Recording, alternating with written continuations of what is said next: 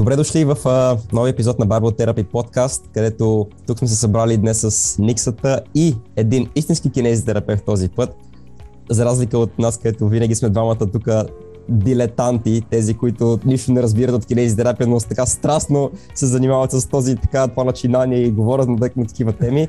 Днес сме поканили един истински професионалист с нас и така, смятам, че ще ви бъде доста интересен разговор. Ще си поговорим за всякакви неща в сферата на кинезитерапията. Наистина, надявам се и смятам, че ще ви бъде наистина интересен подкаста. А, може би да кажа две-три думи за нашия гост днес, а, Милен Танев, откъде се познаваме. Всъщност, аз ходих на един стаж при него. А, във втората ми година в моето обучение бях на, бях на стаж. И така, доста така останах впечатлен от него, много неща научих, много неща, неща всъщност, всъщност научих от него. И това, което ми направи впечатление, е, че наистина всеки пациент, всеки негов пациент наистина а, така доста високо говореше за него, доста така добра оценка даваше и наистина беше доста доволен от неговите услуги. А, и съответно, да, просто прецених, че ще бъде, преценихме, че ще бъде добър, добър гост да го, да го поканим днес, като Никс, ти също го познаваш, но така, ако искаш, нека, нека да дадем думата на, на Милен да се представи първо. Да, нека, нека да дадем думата на Милен да каже за себе си. Здравейте на всички.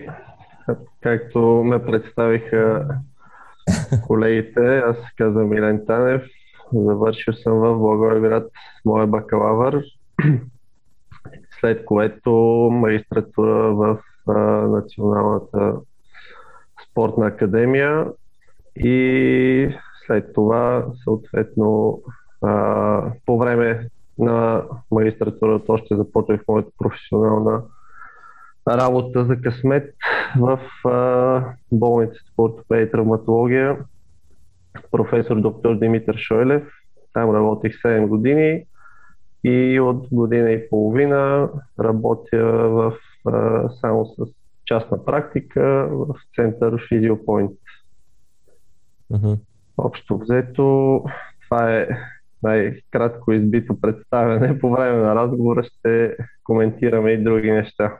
Зна, знам, че се, че се занимаваш също така и с футболисти. Знам, че си кинезитерапевт. А, с футболисти, да, да, това го пропуснах. Всъщност имах а, кратък период, в който работех само за а, футболен клуб Царско село. След а, този кратък период работя също с спортисти, но вече а, индивидуално. Иначе за този период работих цяло при тях. Но това вече приключи и mm-hmm. Сега нямам пряк ангажимент към а, определен вид спорт. Mm-hmm. Сега си навсякъде. Да, може и така да се каже. Добре, аз, аз само искам да кажа, че а, всъщност а, много готино се получи, тъй като нали, всъщност, Цецо, ти отиваш при Милен нали, на стаж, докато аз всъщност от днес просто ми изведоха на час при Милен и беше и имахме си буквално час а, при него и влизаме в кабинета, разбира се, така малка група от хора, влизаме в кабинета и всъщност това, това беше всъщност първият ни сблъсък с а, а, кинезитерапевт в частната практика, тъй като часовете ни са по болници, а всъщност сега имахме възможността да видим частната практика, какво се случва и влизаме такива оплашени и всъщност аз не, не познавах Милен, всъщност и ние тогава не сме се запознали а, нали, лично. Но всъщност влизам и бях някакъв такъв супер оплашен в едно малко кабинетче и точно за сигурно пет минути при него ми се промени цялата представа за кинезитерапията, това, което уча и, и всъщност каква е, действи... каква е действителността. А, видях много интересни неща, но за тях ще говоря в подкаста, за да не ги разкривам а, сега. Но видях много интересни неща, които със сигурност няма да ги науча в НСА-то. И след това, после като съм си говорил Uh, с хора за Милен, както каза ти, съм чувал само много високи оценки, така че се радвам, че е наш гост тук и мисля, че ще бъде много интересно на аудиторията ни. Така, така, така смятам и аз. Добре. А, ами добре, предлагам да приключим с свободните думи, направо да даваме по същество, като така аз мога да, мога да задам първия, първия си въпрос, който е а, дали спомена, че си работи с, с футболисти и с други атлети със сигурност. А, искам да те питам дали си работил с а, атлети, нали, които са след контузия, а, след някаква операция, да речем, на кръстна връзка, а, са, из, са излязли от, от форма. Така, прямо качили се някакво наднормено тегло, загубили се атлетичност.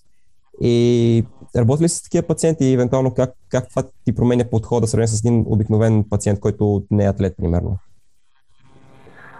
А, да, значи най-често разликата в началните, в началните процедури е почти минимална, но в един момент между атлетите и обикновените пациенти някъде около втори-трети месец, ако говорим конкретно за кръстна връзка, тогава вече става голямата разлика, тъй като след третия месец тези атлети започват да навлизат в специфични занимания за конкретния спорт, докато при обикновените пациенти вече те имат ежедневните дейности, качване, слизане по стълби, нормално ходене и почти няма нужда след това от процедури.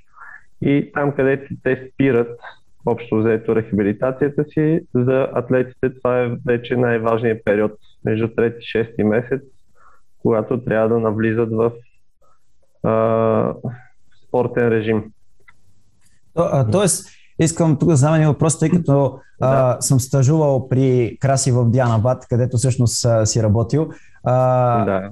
Там всъщност пациентите, т.е. искаш да кажеш, че пациентите, които а, са просто обикновени хора, които искат да извършват само ежедневните си дейности, кинезитерапията играе роля до момента, в който ги върнем в начина на живота. А всъщност при спортистите от този момент нататък те имат най-много нужда от а, възстановяване, така ли?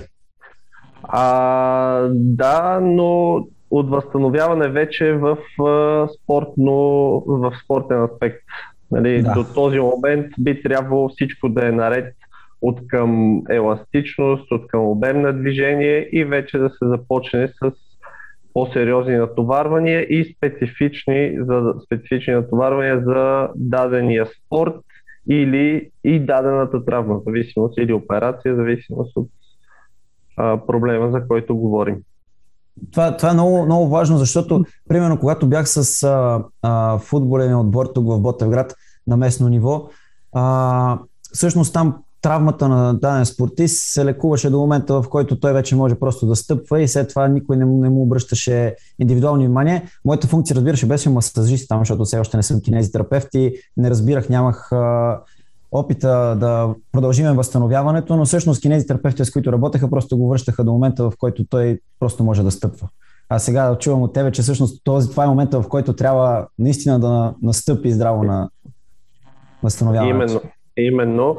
И имайте предвид, че а, разликата между обикновените пациенти и спортистите а, има разлика в мускулатурата, в еластичността. Това са древни детайли, които точно от този момент натам трябва да се търсят при спортистите, за да се върнат в абсолютно същото ниво преди самата травма, на което са били. И другото нещо, което също е много важно, а, ако за обикновените хора в ежедневието няма болка, при спортистите е важно и при тренировка да няма болка. Защото, да. Затова ви казах, че от този момент натам нещата доста се променят. Едно е да нямаш в ежедневието, съвсем различно е вече при леко натоварване, при по-сериозни натоварване, вече когато се включи в спорта, в конкретния спорт с здравите си съотборници, там също има такъв момент, включително и психологически. Това също да. Не е за подценяване. Психологическия момент от страха, от пазенето и да не се повтори същата травма, така че има доста, доста какво да се работи в този период. А в този контекст на мисли, а, тъй като бях на курс по кинезиотеп и тогава си говорихме дали всъщност при дадена травма, като се случи, в случая говорихме за фрактура, но да кажем предна кръстна връзка, можем ли да кажем, че всъщност това коляно, което е оперираното, което има травмата, ще а, успеем да го възвърнем, т.е. ще успеем да го възстановим до момента, в който то ще бъде същото, или то никога повече няма да бъде същото, което е било преди травмата? А, тук на първо място трябва да се разглежда операцията. Ако операцията е направена както трябва, това е напълно постижимо. След операцията вече трябва да се разглежда самото възстановяване, как ще се проведе, и в зависимост тук подходът е двустранен. Не може да зависи само от нас. От нас зависи една част, другата част зависи от спортиста. Като мотивация, като работна етика и всичко останало. Така че а, най-често може да се върне, но има доста примери, особено в футбола, тъй като там най-много следя и най-много съм работил. А, това, което се дават като срокове, почти никога не е достатъчно. На шестия месец, да кажем, тъй като започнахме разговора за кръстна връзка, той може да е в игра, но в никакъв случай нито формата, нито усещането за крака не е същото. Най-малкото проприорецепцията все още не е толкова добра.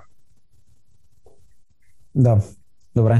Това е много, много интересно наистина, тъй като в България няма определено такъв подход да се върне футболиста на, на сто процента, буквално оправи се сам. Не само футболиста, спортиста като цяло.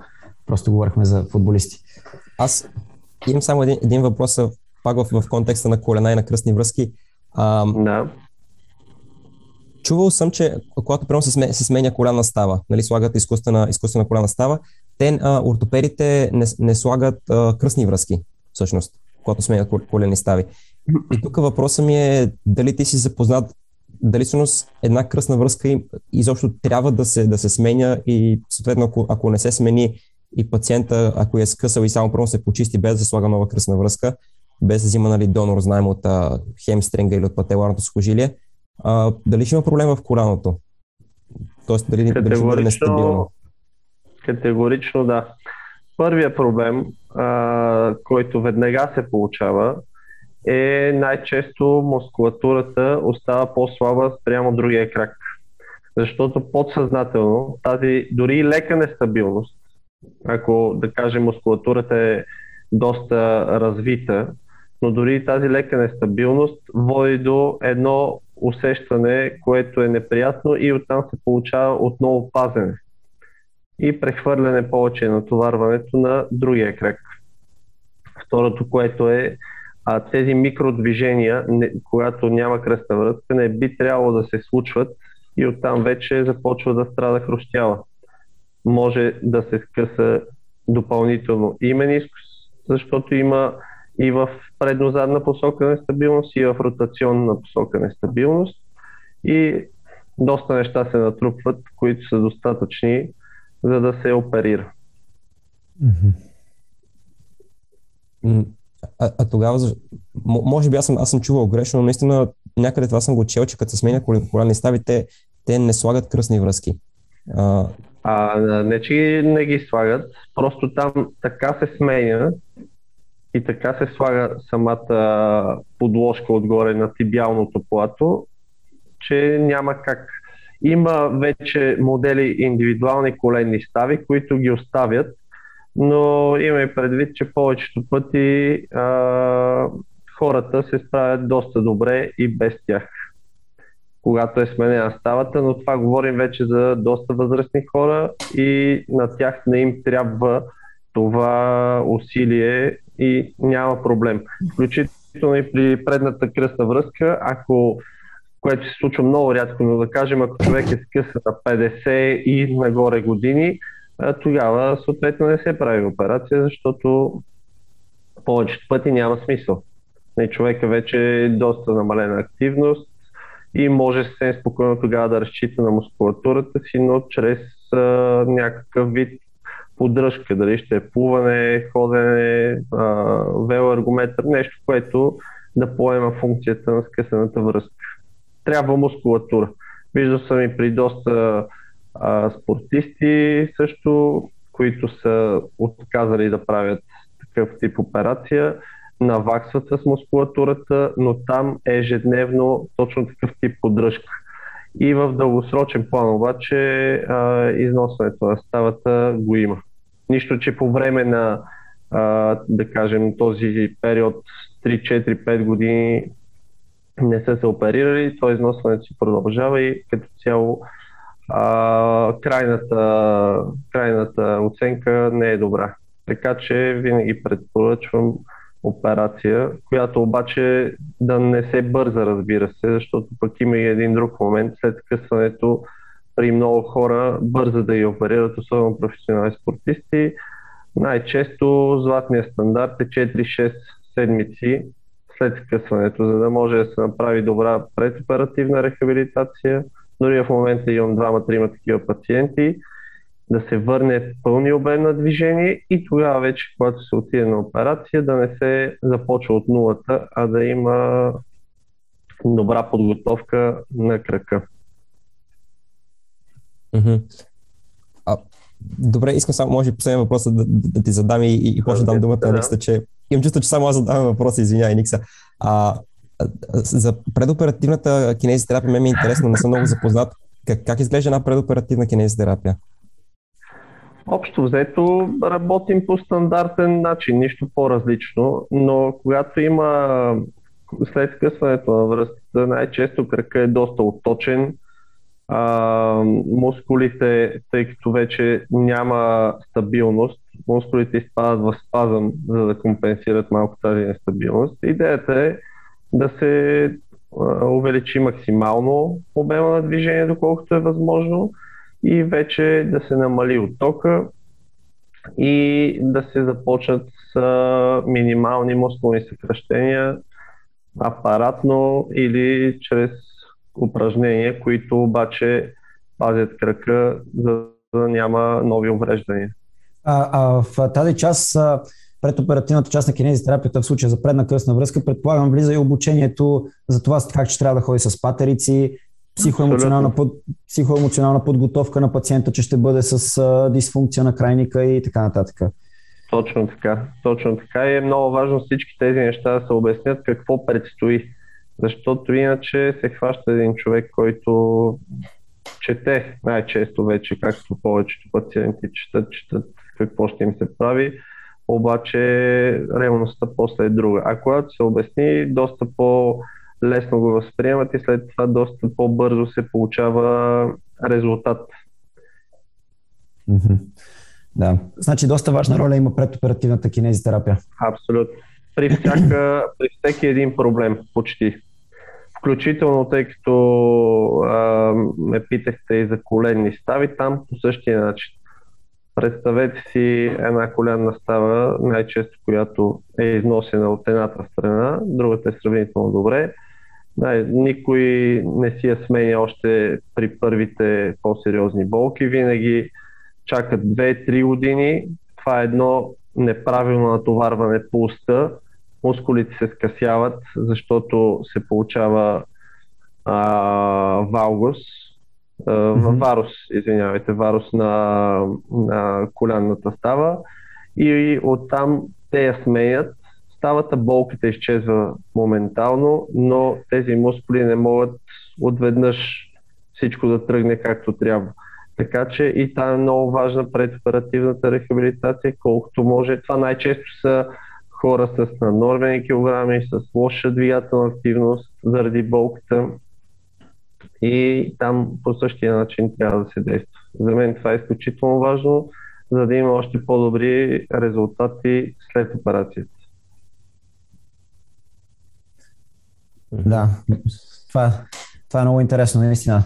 Мисля, реално, общо и така и по стажове, като ходя и като ходим и по болници, предоперативната кинезитерапия е нещо, което почти не се говори. Даже да. не почти не се говори, до сам, аз не съм чул някой да, на, да ни наблегне на това. Единствено само в учебници съм чел за предоперативна кинезитерапия. Да, също и аз.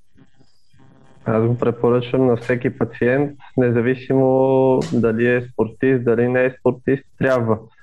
При всеки е различна, а, различна част се изисква, като време, като процедури, но просто ефектът е наистина само положителен и разликата е голяма след това, когато дойде време за операция.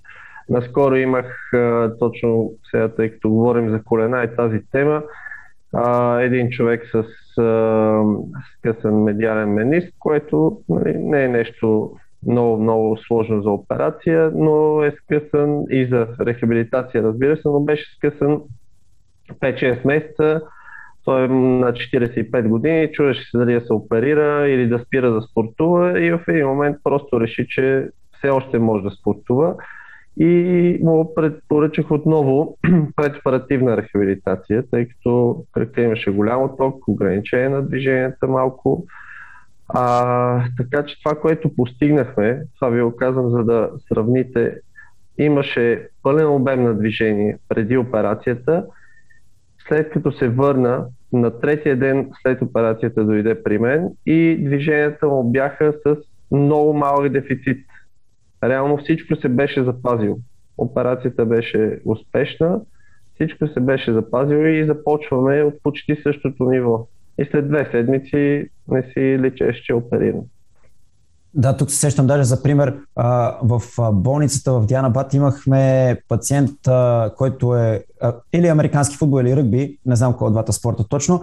И всъщност той е имал операция на медиален мениск от скъсване на левия крак, мисля, че първо. И а, първата операция, след първата операция си говорих тогава с а, Краси.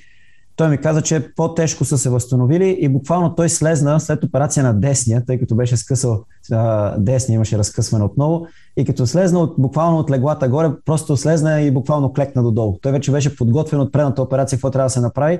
И това всъщност е един вид пак предоперативна, нали, кинезитерапия, защото той вече знае какво го очаква и просто вече е готов. Именно, и, и, и беше наистина вау. Мисля, буквално, сето представи си, слиза с... А, след операция си виждал как са им червени. Не знам, между другото, защо са оранжеви местата, които са оперирани. Ще ви кажа. А, да, и, и слиза буквално по чехли, защото е горе на леглата и идва и се хваща за шведската стена и прави клек под деветдесет градуса. А буквално тъма са му махнали шевовете. Гати, гати. Да, беше, беше много, беше много смисъл. Аз бях голям шок и всъщност сега правя, нали, съпоставка с това, което каза Милен, че всъщност той е подготвен. В смисъл не е направена кинезитерапия, да, предоперативно, но той вече знае, като е подготвен, вече е ясно какво трябва да се случи и просто го прави, което беше много яко.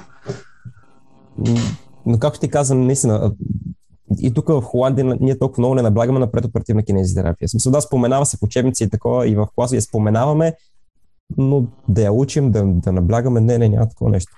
А ето, значи, че е много важно. Връщаме се в началото на клипа, в което казах, че като влезах при Милен в частната практика, разбираш неща, които всъщност не се наблягат толкова в университета. В смисъл, просто практиката си е явно практика. Няма спор. Да, факт, факт. А, аз искам един въпрос да задам, който, да, нали, може би звучи... А, смешен, така да го кажем, но искам, а, мисля по-точно, дали можеш да обясниш за хора, които търсят кинезитерапевт, а, кое отличава един кинезитерапевт да е по-добър от друг кинезитерапевт и как може човек да знае, че това е човека, на който да се довери? Има ли някакъв начин това нещо да се разбере? Така в практиката, като си работил. А, значи, това, което ги отличава най-често е опита, наистина, като като време, като конкретна нозология, защото има колеги, които работят само в една конкретна сфера и само с един конкретен проблем. А, другото, което е за мен поне най-точното нещо, е от човек на човек. Защото в днешно време, нали, вече рекламите са свободни, всичко е свободно, а, няма как да се види по друг начин. Според мен, нали, другия вариант е от някакви ревюта, които са написани, но от човек на човек е най-сигурното нещо. И разликата, пак казвам, е в опита и след това всичко останало като след дипломни квалификации, кой какво изкарва като, а, като курсове. Да, ясно. Нещо в, в този контекст, който в момента, в момента ми хрума и просто разсъждавам на глас, че а, а реално това, това се отнася за лекарите, но и за кинезитерапевтите. А, всеки един кинезитерапевт е някакси до някаква степен раз, различен от, от, от другите и когато един пациент, примерно, с какъвто и да е проблем, примерно отиде при някой кинезитерапевт, този кинезитерапевт не му помогне, той а, има тази тенденция да заклеймява, че кинезитерапията като цяло не помага и няма нужда от кинезитерапия, пък ето, ако се пробва при някой друг кинезитерапевт, може да, наистина, да, да, да се подобри ситуацията му. И съответно, нали, това, което си говорим, нали, има разлика между кинезитерапевт и кинезитерапевт, някой, който, който е специализирал и след образование, сравнен с някой, който просто е завършил и веднага работи. Нали, има разлика в компетенцията му и не бива, нали, да съдим, да съдим хората. Така. Да, заклиняем доста, доста се повиши културата в това отношение и все повече хора търсят такъв тип услуги. Дори при по-леки проблеми не прибягват до лекари, а директно се обръщат към кинезитерапевти. Това, което виждам като тенденция и при мен също. Да, което между другото е хубаво. Да, защото реално, нали, особено в проблеми, които са по-леки, по някой път се случва така, че от лек проблем, проблем като отидеш при лекар, консултация с лекар, се оказва, че той ти дава много по-сериозна диагноза от това, което имаш всъщност. И оттам нататък, дори да нямаш проблем, самия стрес, който си вкарваш, ти довежда до по-сериозни проблеми. Има доста такива случаи, нали, особено с по-възрастни хора, които са и по-емоционални вече в това отношение. Тогава, може би...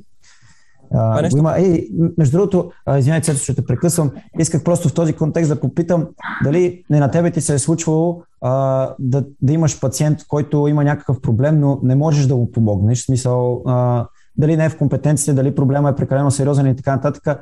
Предполагам, най-редното е пренасочването, а не а, да се правят неща, които не, знаят, не знаеш до какво ще доведат.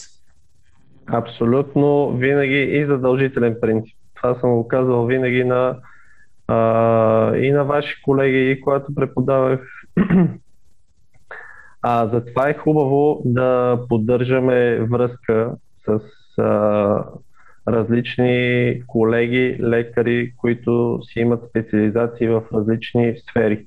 И когато дойде такъв човек при нас, няма нищо лошо, насочвате го, казвате му там, там, ще ви свършат работа и така. И той ще ви е благодарен, защото следващия колега ще му е свършил работа. Ако се захванеме с нещо, което не е в нашата компетенция, може да стане проблем и оттам вече а, не само губите един пациент, а губите доста повече, защото точно това, което си говорихме а, от уста на уста, когато се търси човек, вече като каже на десет-двайсет човека, че не сте му свършили работа, нещата се променят. Mm-hmm. Да. Тоест, в, в този контекст, ако а, да речем дойде някой пациент с а, неврологичен проблем при теб и ти, въпреки че си кинезитерапевт, нали, учиш си неврология, знаеш отгоре-отгоре как да се занимаваш с такива проблеми, въпреки това предполагам би го насочил към някой кинезитерапевт, който се специализира в неврологични проблеми. Да, да, абсолютно. Аз работя само с а, периферна нервна система, с централна не работя. Mm-hmm. И да, бежуто... това нещо... Да, да, това, това нещо го уточняваме по принцип още по телефона. За диагнози, за всичко останало, за, включително понякога и а, директно, без да сме се виждали, ги пренасочвам хората към конкретен вид а, специалист, като лекар или колега, който ще може да им свърши работа. Но това става с времето, просто затова казвам, че е хубаво да имаме доста различни хора около нас. Да. Това, между другото, връща на първия подкаст Цецо, в който още тогава, нали, говорим именно за това, че а, е хубаво кинезитерапевт да бъде насочен в една конкретна област. А, така, аз искам да те попитам а, за това. Примерно, а, даден пациент идва при теб с а, проблем. Оплаква се от нещо. Когато влиза в вратата или като цяло, като направим, нали, изследването функционалите, виждаме, че той има друг проблем, друга дисфункция, която обаче не му носи никакви болешки, никакви проблеми, като цяло нищо не му пречи на начина на живот. Въпросът ми е следния. Когато имаме такъв пациент, който има някакви проблеми, но не му носят, в смисъл ние виждаме като кинезитерапевти, че имат нещо, но на тях не му носи никакъв проблем, никакви болки, нищо, никакви оплаквания, трябва ли да лекуваме този проблем, трябва ли да наблегнем там или всъщност, ако не му носи никакъв проблем с начина на живот, просто да го оставиме така да бъде? А, така, това е, да, интересен въпрос, но той е и много широк, защото ако се замислите, а, аз съм далеч от тази сфера, но в България много напреднахме колегата Борислав Чонгов и, и други, покрай, други покрай него колеги работят изключително успешно с сколиози. Там е по същия начин. На много от децата те не пречат, реално нямат болки или нещо друго, просто има а, видими изменения и обаче трябва задължително да се предприеме лечение. А това, което ми казваш също при хора, които идват за някакъв дребен проблем, но виждаме нещо по-сериозно, то във времето ще доведе до проблем със сигурност. Не може да обезкраи. Това, че в началото не се проявява някаква болка, това е защото тялото компенсира. Компенсаторните механизми се включват и заради това няма болка, но след време или ще доведе до износване, ако сте се замислили някога, защо а, примерно е износена лявата става, не дясната. Независимо за коляно, за а, айде за колена говорим днес повече. Ето. Помислете защо лявата, не дясната. Това значи, че още във времето някога е започнал някакъв дисбаланс. Най-вероятно. Говорим в класическия пример, без да има травми, операции и просто изведнъж става човека на петдесет години, лявата му става износена, дясната окей. Нали? Не виждаме логика първоначално. Логиката е точно това, че в началото някога назад във времето е имал дисбаланс или болка някъде, която го е карала да стъпва повече, да пренастреща от едната страна и това в дългосрочен план си дава своето отражение. Така че за мен винаги трябва да се обръща внимание на тези неща. Mm-hmm. Да, мисълта ми е да кажем, просто един пример сега ми изниква, е така, да, да. Който може да не е най-правилният, но да кажем, че идва пациент при теб, който в случая се сещам между другото за латералния епикондилит. А, не, не латералния епикондилит, извинявам се. А, не, както и да е, да кажем, че идва с екс, възпаление на екстензорите си кожилия, така, връщаме се на това, а, и пробване като влиза, виждаш, че има повишена лордоза, т.е. нали, по-голям градус на лордозата. Лордозата не му носи нито болки в кръста, нито някакви проблеми, просто такава му е стойката, живее си, да кажем, че е по-напреднал възраст, примерно петдесет шейсет в този диапазон и до сега не е имал проблеми. Ти като кинезитерапевт ще му кажеш ли, знам, че идваш примерно с този проблем, но а, а, също така имаш и лордоза, примерно повишена, трябва да работим и за това, или просто ако не му носи някакви дискомфорти, ще няма да му споменеш въобще този проблем. Ще му спомена със сигурност, че и там има проблем. Вече това е въпрос на обсъждане, въпрос на години, на това каква работа има и така нататък. Но като цяло най-малкото бих му препоръчал някакви упражнения, които дори да не са процедури, упражнения, които да си прави самостоятелно. Mm-hmm. Добре. Защото тази, тази лордоза най-вероятно ще доведе до проблем с стойката и промяна в центъра на тежестта. И пак на друго място ще даде проблем. Ясно, да. Тялото защото... трябва да е компенсира от някъде. Да, напълно съм съгласен. Да, просто защото като този въпрос го задавам много често на хора, които са в практиката, защото някои са на мнението, че ако човек цял живот, нали, не става въпрос за дете, разбира се, но да кажем, човек в по-напредна възраст цял живот живее по този начин, дали това, че примерно Uh, нали, смисъл, сега решаваме да лекуваме този проблем, който не е носил проблеми, може пък да доведе до други проблеми, болки и така нататък, които да са неприятни и някои са на мнението, че няма смисъл това нещо да се лекува, в случая ти си на мнението, че е хубаво това нещо да, да, се, нали, да се погледне, да се обърне внимание и просто е интересен такъв казус, който ми е любопитен. За мен просто ще даде проблем на друго място, дори и там да няма болка, ще промени някакви да, други положения на самите структури в тялото и ще се прояви рано или късно. Добре, добре.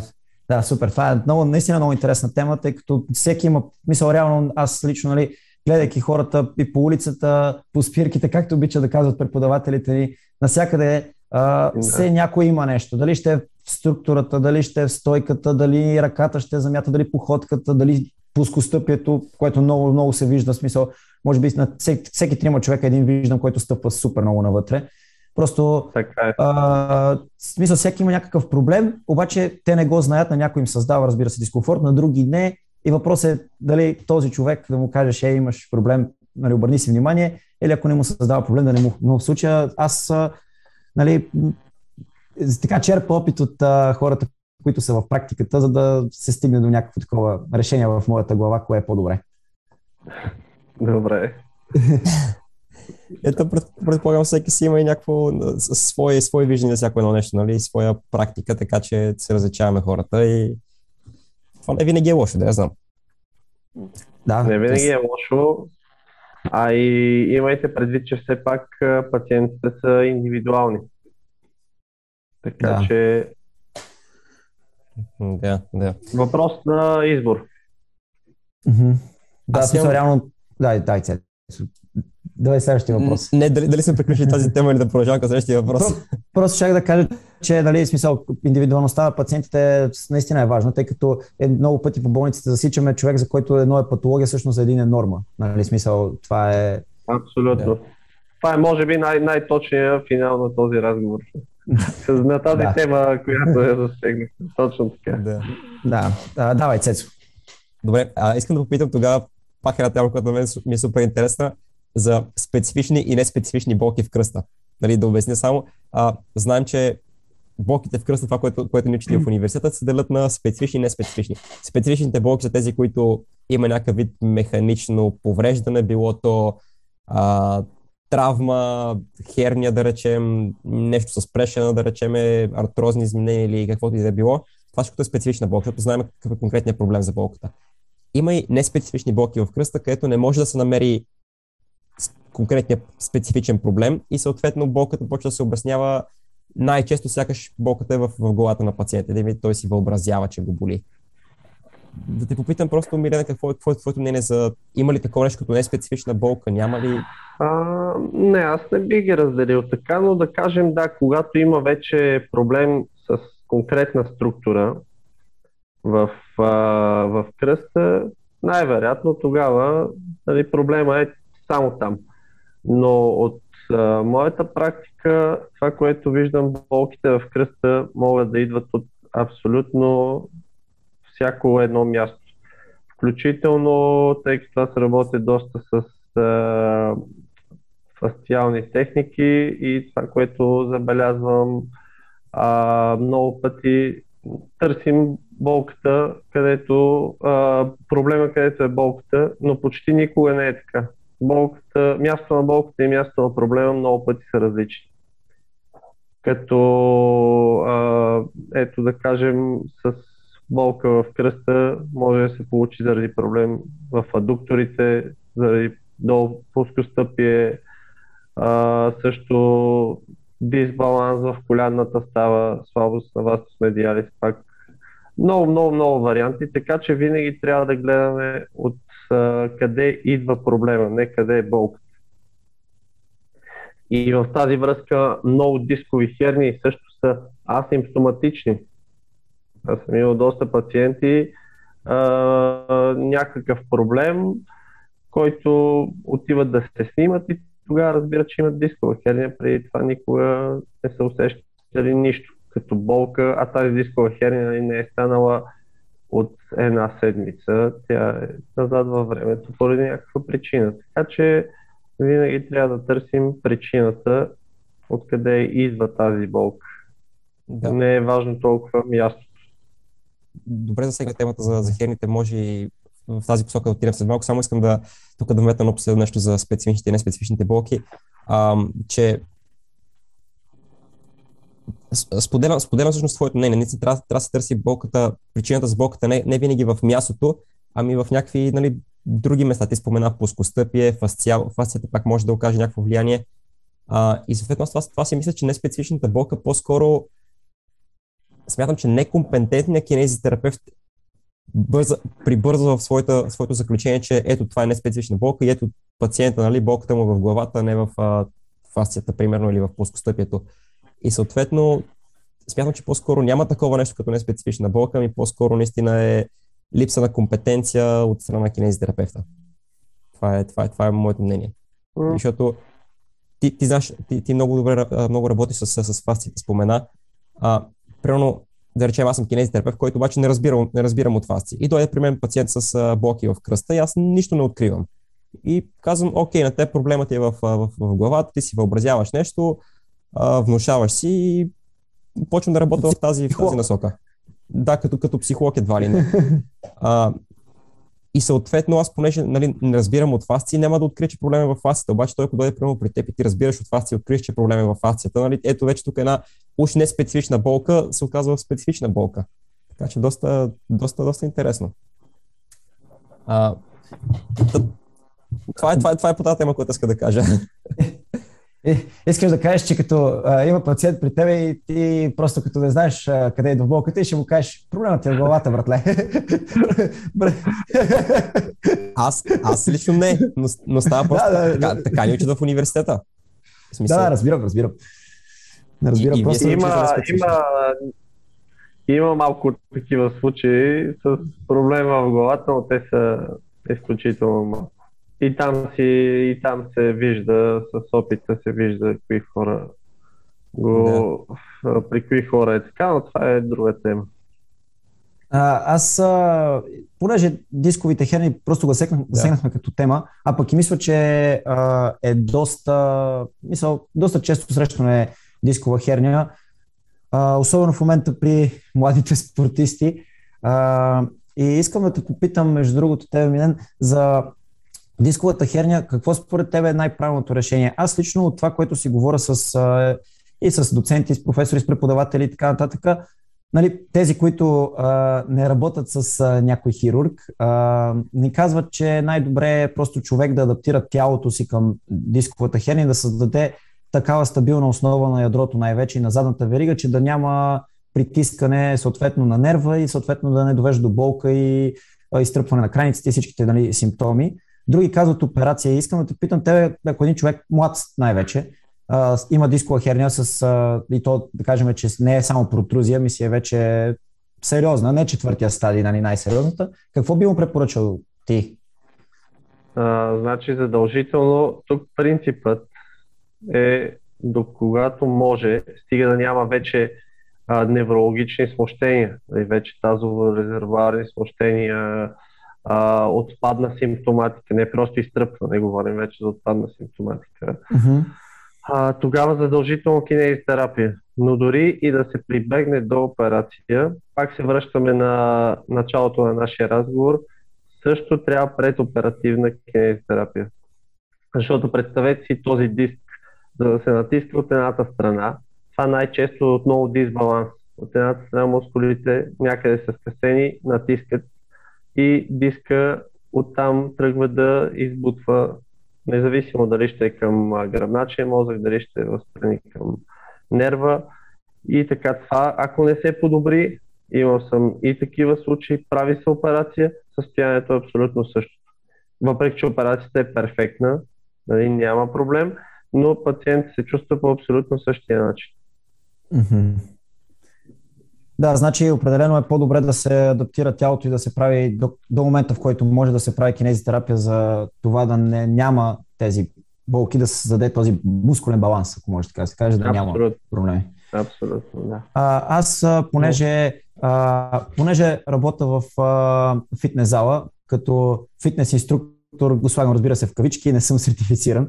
А, и един клиент а, има, нали, в смисъл дискова херния, доказана с а, сериозни оплаквания а, и бил е при други инструктори, вика упражнения, които правя, да ги усещам въобще добре, защото просто в момента, в който направя съвсем лека флексия нали, в а, кръста, вика само да направя, вика веднага ме опъва и аз им го казвам, но никакъв отговор.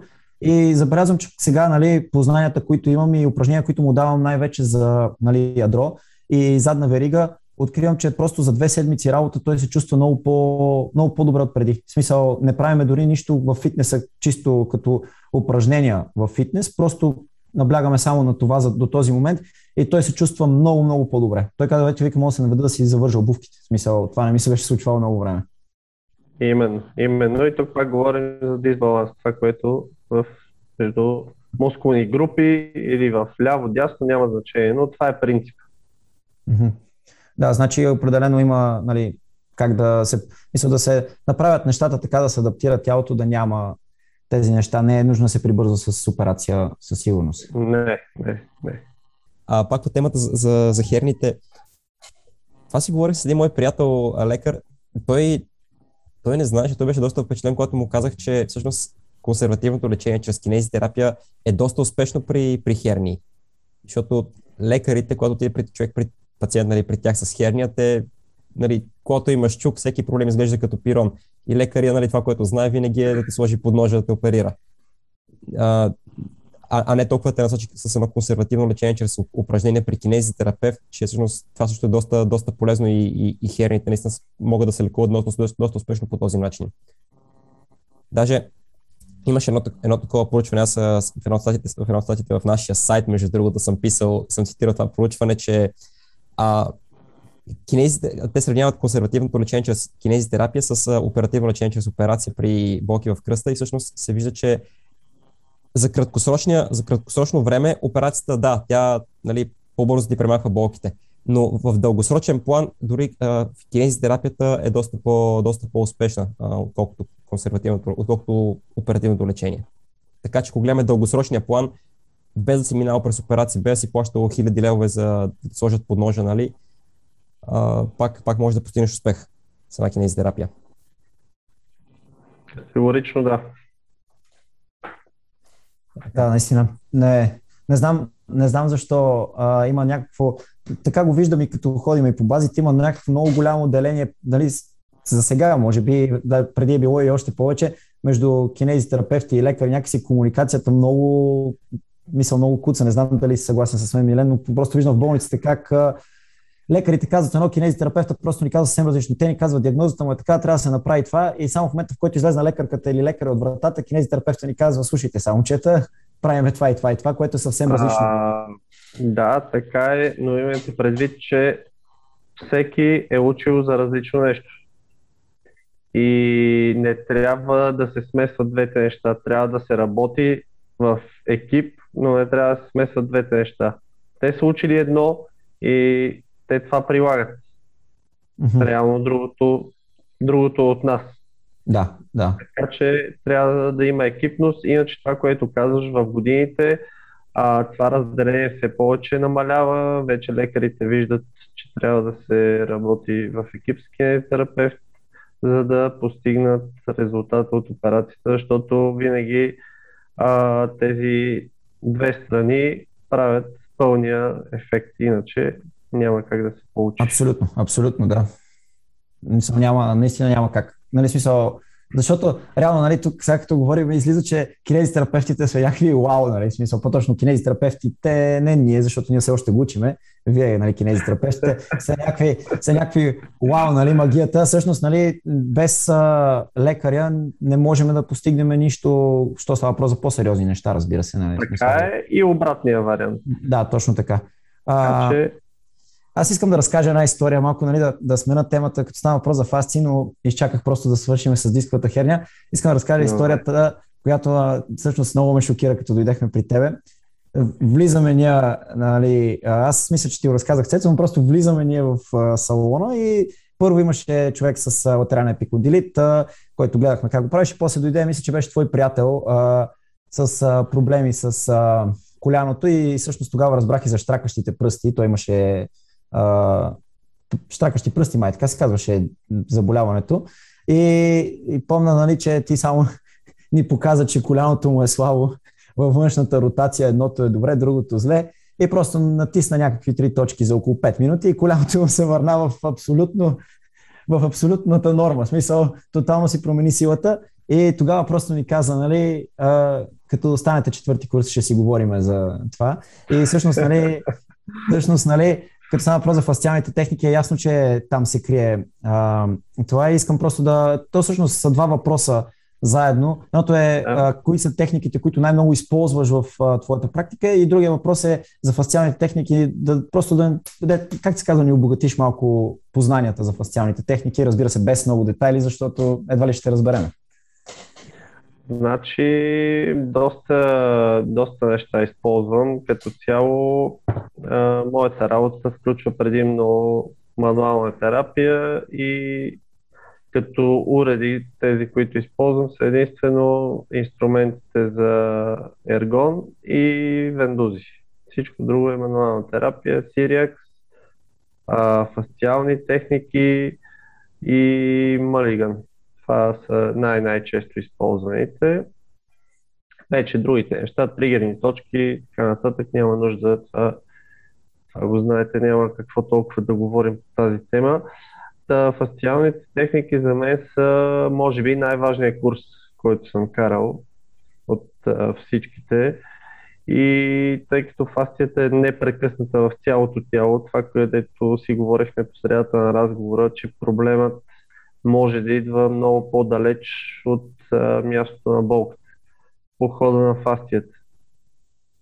Там има фасциални вериги и при всеки те могат да дадат различен вариант, това е което е интересното, различен вариант на болката.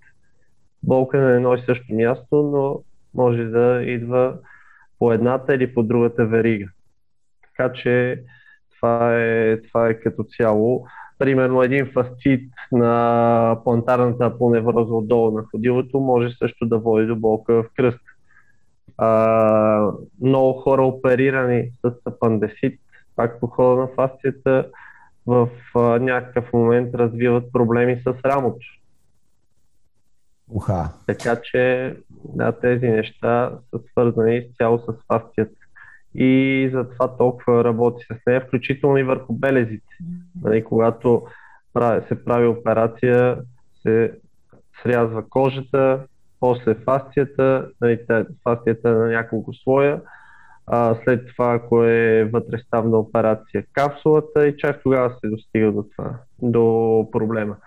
И да кажем, ако е за колян, става, примерно един менискус. И това нещо, после когато се зашие, ако няма еластичност отново между всичките тези структури, там се получава срастване и вече може да даде проблем и като болка локално и на друго място. Значи, а иначе... Да. Да.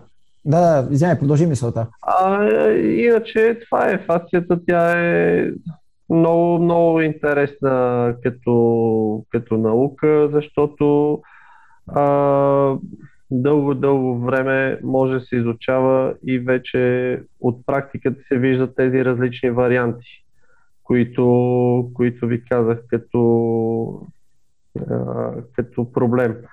А, причините, които са за нарушение във фасцията, не е задължително са оперативни. Може да идва от лоша поза, от а, неправилно натоварване на мускулите, също дори от а, лоша поза на стане, нали, висока, ниска възглавница, ако говорим за, за а, врата, работа пред компютър и така. И оттам вече се натрупват като проблеми, като грешки и води до болка някъде в тялото. Така че това е в най-общи линии. Нещо друго, ако ви интересува, мога... Не, реално, да, реално фасцията, мен лично фасцията ми е много, в смисъл и курса, аз съм виждал, даже сега имаше курс за фасциални техники октомври месец от НСА-то. А, със сигурност искам и да го изкарам, тъй като са ми много интересни тези методики. Аз между другото имам така, а, на, бях на шестнайсет преди пет години и ходех там, тренирах в една зала в, а, пак беше в Лозенец и тогава треньорът беше по функционални тренировки. Милен Томанов се казва и ми казва, абе, вика, слушай сега, нали, поне си заговорихме за някакви травми, той вика, почни да четеш за фасцията и аз като абсолютен аматьор пиша фасция в интернет и ми излизат някакви работи и то първо, че аз нищо не разбрах, в смисъл, въобще не съм си имал и понятие и си, и си казвам, нали, тогава си казах, маля, един ден ще стана професионалист на тази фасция, този човек ме надъха. Разбира се, тази моя амбиция много бързо умря, нали, в смисъл, даже сигурно съм и забравил това след два-три дни, обаче в момента, в който разбрах за фасцията, в смисъл, първо, нали, от някакви клипове, от подкасти, даже съм слушал за фасцията, чел съм някакви неща и след това, като видях това нещо при теб и други неща, Краси в Диана Бат ми е показал, между другото, а, се сетих за този момент, в който той, нали, това е било две хиляди и шестнайсета, ми каза, че ти за фасцията, вика, това е бъдещето. И той човек явно е, мисъл, явно си е бил начетен и е знал на къде отиват нещата и къде се крият много от проблемите на хората. Нямат си въобще представа, че всъщност може такова нещо да доведе до проблем. Да, включително има а, доста проблеми с вътрешните органи. Може да се получи някъде болка отново от фасцията, защото там има висцерална фасция, която обвива вътрешните органи. Mm-hmm. Да, това, това е много, наистина много. Не, със сигурност на следващ курс за фасция аз, аз лично ще отида, тъй като виждам много, много, наистина много ползи в практиката от фасцията. Определено. Препоръчвам, препоръчвам горещо това нещо. Да. Цецо, някакви въпроси? Ами добре, моят финален въпрос тогава ще бъде някакви книги да ни препоръчаш или източници на информация, някои кинези дървехти, които ти следваш? Не съм сигурен, не съм сигурен дали това ще може да... Просто са много нещата, няма как, няма как да е само едно. А по-скоро нещо, може би, за курсове, ако искаш да ме питаш това нещо. Като... Не, не, просто ще ти изредя много хора, които са в различни сфери, няма да е а, конкретно и не знам колко ще бъде. Ма не, смисъл, споделя го, ще ми бъде на мен интересно и на зрителите също, предполагам, ще им бъде интересно. Какви хора, какви хора следваш ти? Трябва да помисля, ми какви хора... Я тук това не съм го, не съм го мислил да ти кажа точно. Добре, добре. Тога, кои, кои курсове тогава ще ни, ще ни препоръчаш?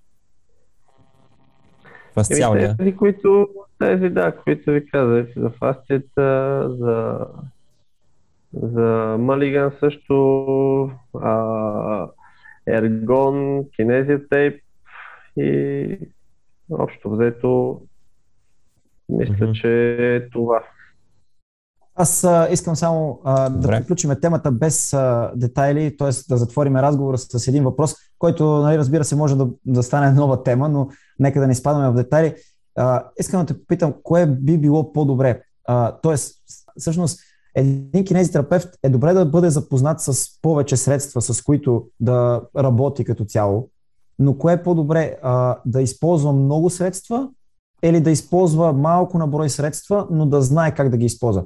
Разбира се, всички е хубаво да са компетентни в а, колкото се може повече средства, но въпросът е в самата практика. Кое е по-добре? Това е много добър въпрос за, за финал. А, като цяло е добре да, се, да имаме набор от а, знания в а, ползването на много а, средства. Но вече колкото по-специализирано работиме, толкова по-добри резултати би трябвало да постигаме. Но един пример, идва някой пациент с нещо, което по дадена методика сте му помогнали, сте помогнали на двайсет човека, идва двайсет и първия и при него не работи. То пробвате още нещо, което знаете, също не работи. Пробвате трето, също не се получава добър ефект. И ако имаме само тези три неща, този човек не може да му помогнем. Затова е добре да имаме цял набор от а, курсове, от, а, от тези, които ви изредих, нали, свързани с Ергон, Сириакс, включително забравих, изключително важен курс, Малиган. И вече да пробваме, ако едно нещо не се получи, пробваме другото, трето, пето, докато стане на резултата, който желаем. Така че е добре ние да имаме база данни, пък вече и, и с опита, и вече а, ако не можем да помогнем с едно нещо, да пробваме от другите курсове, различни техники. Да, да, защото аз, нали, мисля така, че по-добре, както се казва, да сме богати като знания в повече неща, да сме по-широко скорени, разбира се, да имаме представа нещата, но да бъдем конкретизирани в няколко методики, които сме изпробвали, че много добре работят и вече, ако те не проработят, просто да имаме база, която да предложиме вече, нали? А не, а не просто а, идваш с проблем, а, понеже в а, този курс този проблем знам как се лекува, давам по този курс. Той идва с друг проблем, давам по другия курс и става някакъв пълен хаос от а, курсове и техники, нали? Тъй като просто съм виждал Шутка. такива твои колеги, те все още не са наши, това твои колеги. Ами, аз лично съм много благодарен, че а, прие поканата ни. А, надявам се, че ще бъде много интересно за аудиторията. Надявам се, че а, разкриваме по-така, как да кажа, специфичната част на кинезитерапията и практичната част, защото реално ние с Цецо обсъждаме неща, които говорим просто от университет и какво виждаме. И се надявам а, да е допаднало, и ако ви е харесало, просто хора, слагайте в коментарите какви други видеа ще са ви интересни. А, ще опитваме да, да намираме хора в а, всяка сфера, ще каним гости, както виждате. А, всеки, нали, чувате по-точно, има си а, буквално а, кинезитерапията е много широко спектърна и си има специалисти в а, различни насоки. А, така че сега говорихме повече за ортопедията, за травмите, а, но имаме и още голям спектър от неща, които може да обсъждаме, така че ако ви е интересно, слагайте коментари, пишете какво ви интересува и ние ще се опитаме да го а, развием, ако можем и ние, ако не, със сигурно ще намерим някой гост. Цецо, ти какво ще кажеш за един голям финал? Прекрасни думи за, за финал. Освен само да кажа да се абонират, да пишат коментари, да харесат клипчето и а, т.е. видеото, да. И това е. Споделяйте. И отново благодаря на Милен, че беше наш гост, да, и че е отдели от и... времето си. Да. И аз благодаря за поканата и се надявам по-натам да се видим по други теми отново. Да, със сигурност, със сигурност има какво още да говорим, да, определено. Ами, това да. беше от нас, хора. Затваряме този епизод и ще се видим в следващия. Чао!